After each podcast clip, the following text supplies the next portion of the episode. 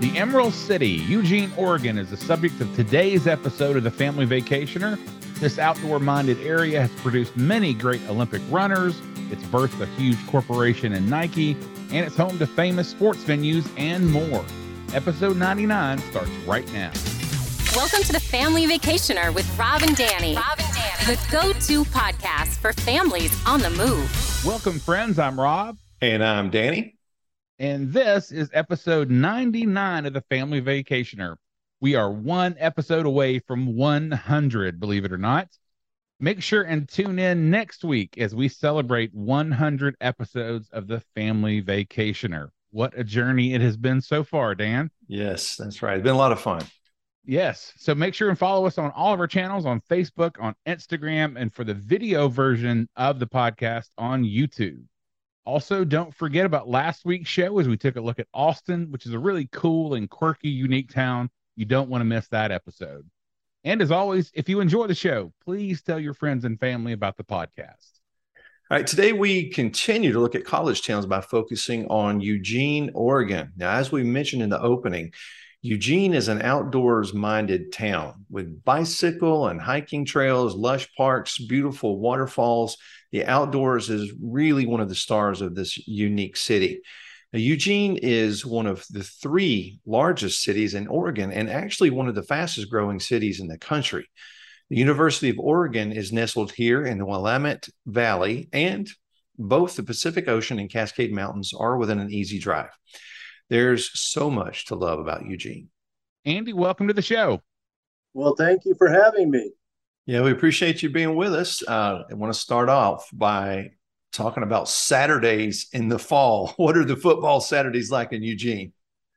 Uh, it's you know it's a pretty special time. People get pretty excited here. Um, I'm not sure it quite measures up to the to the SEC, but uh, but we have a lot of fun, and uh, people come and fill up Autzen Stadium and make it mm-hmm. loud for sure. Oh yeah, yeah. Well, okay. So if you if you're planning to come to town for a game, now how early do you recommend reserving a hotel or your RV spot? Uh, well, you know, I I played football here at Oregon. Now my freshman year was like 44 years ago. So when I played, that wasn't a real big problem. Nowadays, it's a little a little more challenging. When my son played in college, um, you know, we used to book our room as soon as the schedule came out a year in advance, and uh, wow. And lock down those rooms. And I think uh-huh. that happens a lot around here as well. We we uh, you know, it's not a huge community. Uh, you know, it's several hundred thousand in the metro area, but we only have about four thousand hotel rooms, and so mm. things fill up pretty quickly. And so we always encourage people to to do that in advance. Mm-hmm. So on a typical football weekend, when do the festivities start? Thursday, Friday? How, when does it start? You know, I think you know people roll in on on Friday, and uh, you know depends on the the time of the game and those kinds of things. But right, uh, you know they they open up the the parking areas around the stadium. I think six hours before the game, and and the fun begins. So, mm-hmm. um, you know, it's I, it, it's a great time the the fall here, and um, I know everybody is looking forward to this coming season with the new coach. Mm-hmm. For sure. Well, for families that have potential students that might want to go to the University of Oregon, what are the spots in town that they need to see in order to be comfortable with Eugene? Yeah, you know that's a that's an interesting question, um, and I think you know our staff here at Travel Lane County when we get questions about that from visitors, um, we always have to remind ourselves it's not necessarily what we like. So we always like to ask them, you know, what, what do they like to do and kind of find out what their interests are because Lane County is 4,700 square miles. Uh, it stretches from the Pacific Ocean all the way up to the crest of the Cascade Mountain Range. So it's roughly the size of Connecticut. so mm. it's a big county with a lot of things to do. So, you know, we want to know what people like to do, but you know, just right here in the urban area, there's some really accessible, easy hikes that you know people can go on, get a nice look of the of the valley from, you know, hiking for 30 minutes uh, up, you know, one of the buttes that's really close by. If they want something a little more challenging, you can you know drive 20 or 30 minutes or an hour, and again be into either the Coast Range or the Cascade Mountains. Mm. Uh, you know, we have just beautiful waterfalls. Um, the, the second highest waterfall in Oregon, uh, place called Salt Creek Falls. Is about an hour east of here. It's 286 foot waterfall that you can mm. hike down into and around, and you know, so you know, just the outdoor recreation is just easily accessible. It's not crowded, and uh, we can really match people up with with their ability and, and what they'd like to do.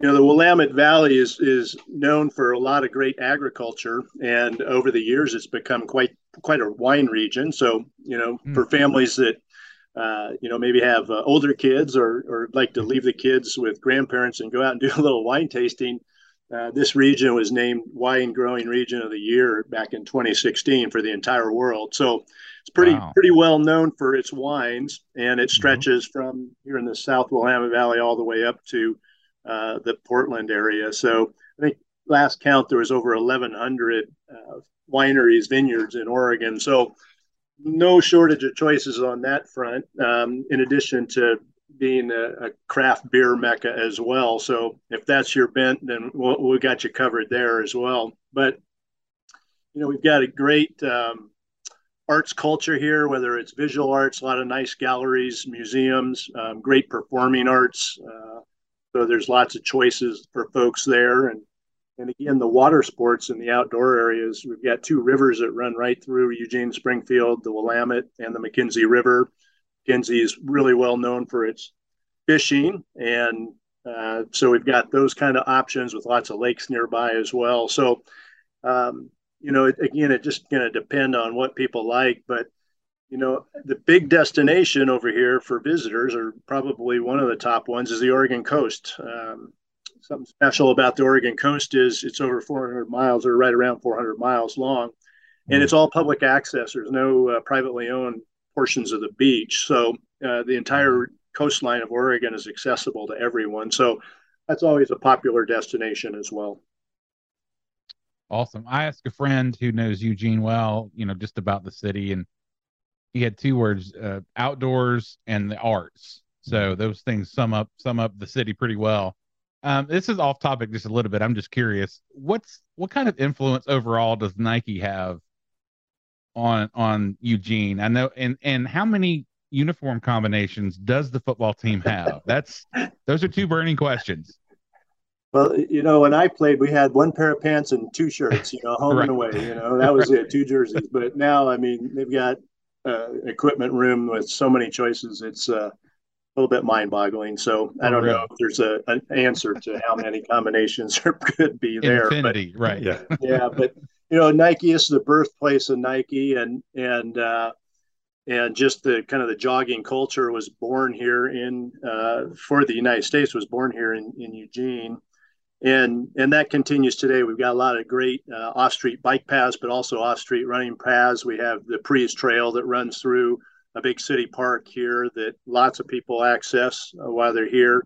Um, always high on the list is to go see Pre's Rock, um, where Steve Prefontaine died. But you know, Nike uh, and uh, Phil and Penny Knight have just um, you know been great to this area and to the university uh, in terms of both the athletics and on the academic side. We have a, a state of the art um, science center that's being built um, with largely with money that was donated by the Knights, and uh, that's going to produce some amazing scientific discoveries. So. Hmm.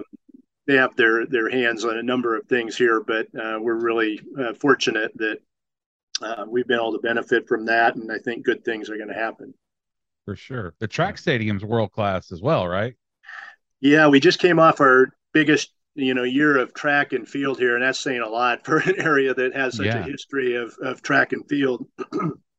um, you know, we started with the track season, the collegiate season back at the end of March, and I'm a volunteer and official at the track. I think this is my 31st year working out there.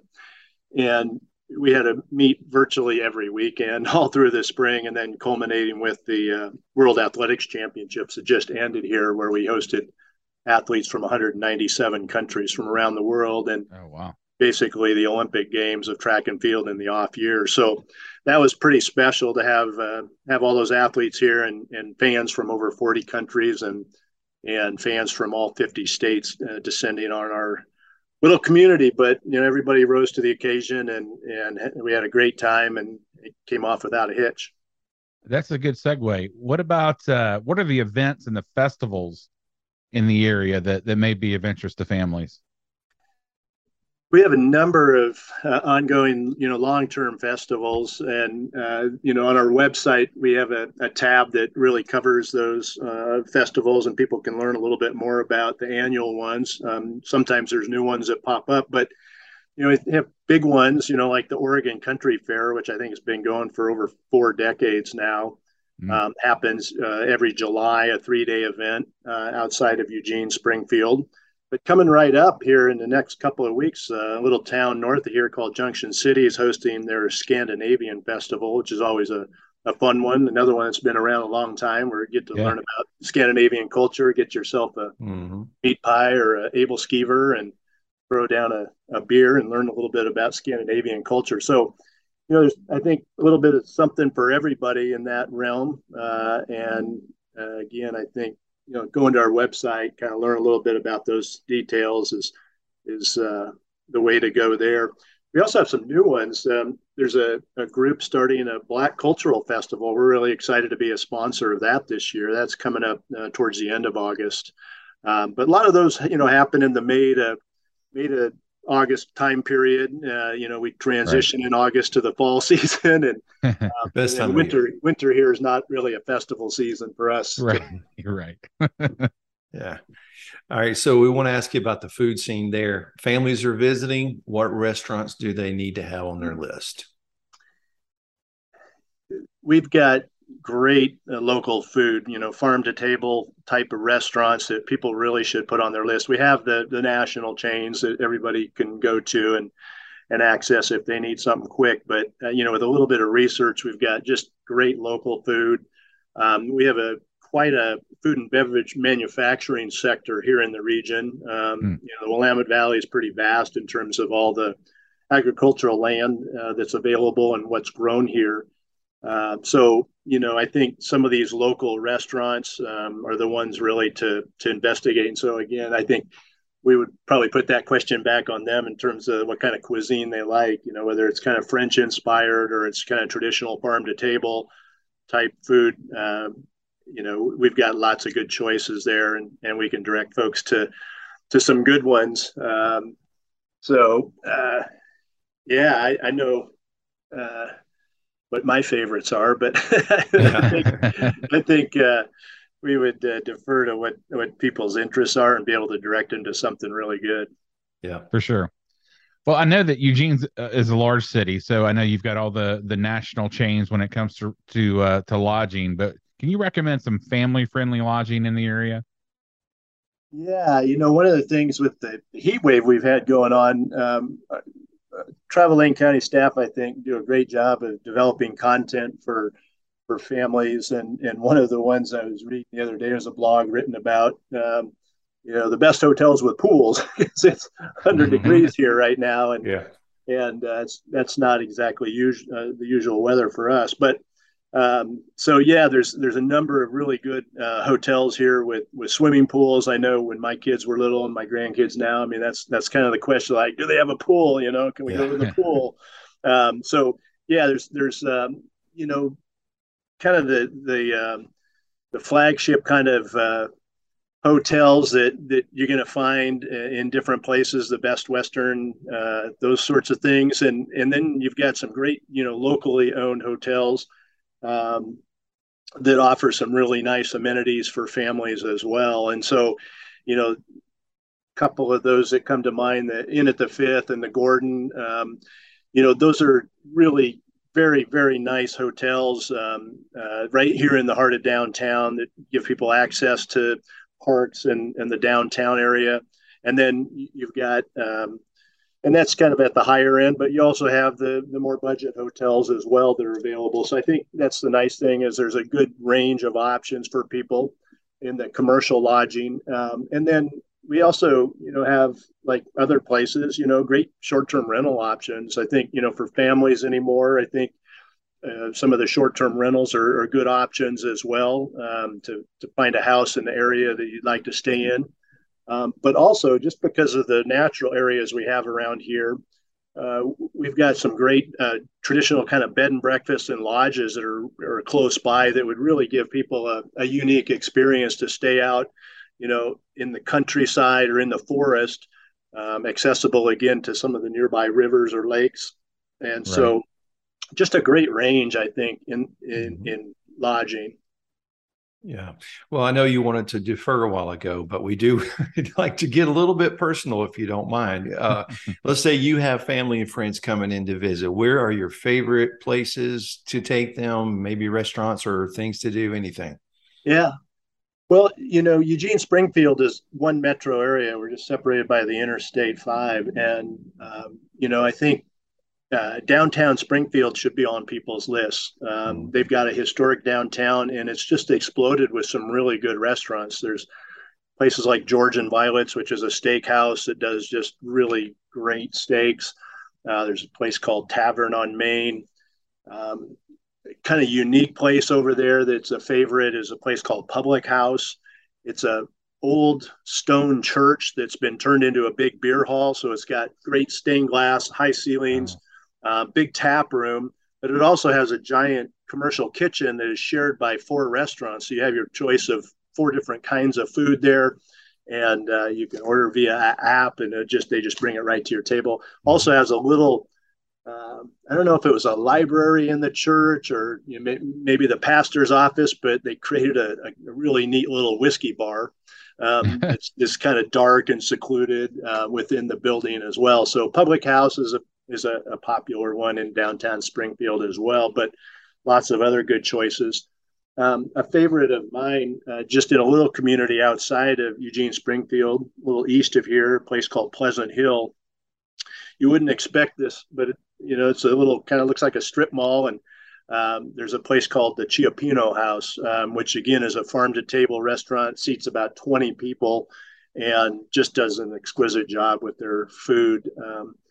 So, you know, those are some things that come to mind for me. Again, if you want great seafood, you can go to the historic Bay Street area over in Florence on the on the Oregon coast and get mm. fantastic seafood. Um, and so, again, I think there's lots of options for folks. Mm-hmm. Awesome. Well, for more information on visiting Eugene, consult your travel agent and visit eugenecascadescoast.com. Andy, thank you so much for being yes, on the show with thank us. Thank you very much. Oh, you're welcome. And that's uh, actually EugeneCascadesCoast.org. But... Dot .org. Thank you. I'll fix that. Hey, everyone. If you're ready to plan your next family vacation, call my dad.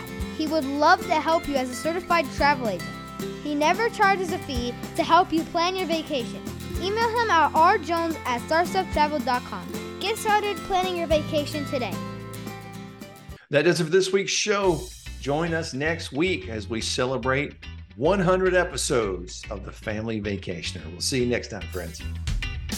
Thank you for listening to The Family Vacationer. Make sure and subscribe to hear more of Rob and Danny.